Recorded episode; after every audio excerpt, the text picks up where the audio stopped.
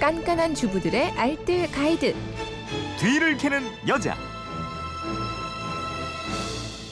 살림의 지혜를 공유하는 시간이죠. 뒤를 캐는 여자 오늘도 곽지연 리포터와 함께합니다. 어서 오세요. 네, 안녕하세요. 네, 휴대폰 뒷번호 6816님이 주신 문자인데 34평 아파트에 살고 있는데 공기청정기를 거실에 24시간 돌리고 있습니다.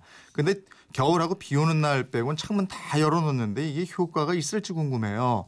공기청정기는 어떻게 사용해야 옳은 건가요? 공기청정기 올바른 사용법에 대해서 뒤를 캐주세요. 이러셨습니다. 네, 공기청정기 사용법 제대로 알아둬야 청정에 제 기능을 다할 수 있잖아요. 네. 잘 모르고 사용하는 경우가 많이 있습니다. 그래서 오늘 올바른 공기청정기 사용하는 방법에 대해서 준비를 했어요. 먼저 창문 열고 사용하는 게 맞아요?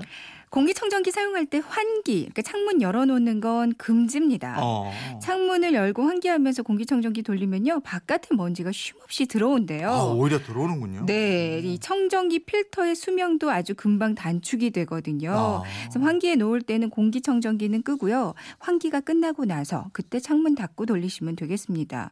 함께 요리하면서 음식 냄새 없앤다고 청정기 가까이 놓고 사용하신 분들도 많이 있어요. 네. 자칫 기름 성분이 필터를 오염시켜서 수명 단축시키거나 성능을 저하시킬 수 있습니다. 그러니까 창문을 열고 요리를 하시거나 가스레인지 환기구 돌리고 요리하시고요. 요리가 끝나고 음식 드실 때 그때 청정기 돌리는 게 좋겠어요. 올바른 사용 장소는 어딘가요? 그러니까 어느 한 곳에 북박이로 설치하는 것보다요. 시간대별로 장소를 옮겨가면서 사용하는 게 좋습니다.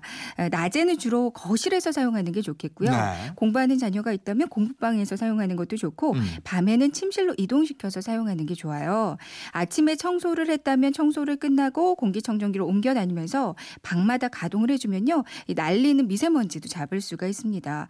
잠잘 때 바로 옆에 틀어놓고 잔다는 분도 있던데요. 네. 너무 가까이 두는 건 안 좋대요. 음. 풍속이 강한 편이 아니라서 잠들기 전에는 약간 시원한 느낌이 들 수가 있는데 잠이 들고 나면 한기를 느낄 수가 있거든요. 아. 잠자는 위치에서 한 1m 이상은 거리를 유지하는 게 좋습니다. 네. 흡입구를 가전제품 쪽으로 향하는 게 좋다고 네, 들었는데 네, 맞아요. 그러니까 집안의 미세먼지는 뭐 TV나 전기가 흐르는 전자제품 주위에 많이 몰린다고 하잖아요. 네. 그렇기 때문에 흡입구를 가전제품 쪽으로 향하게 하면요. 미세먼지 제거에 아주 효과적입니다. 컴퓨터 사용하신다면 컴퓨터 본체 근처에 놓고 사용하시 는 게 좋고요. 음, 필터 관리도 중요하잖아요. 네.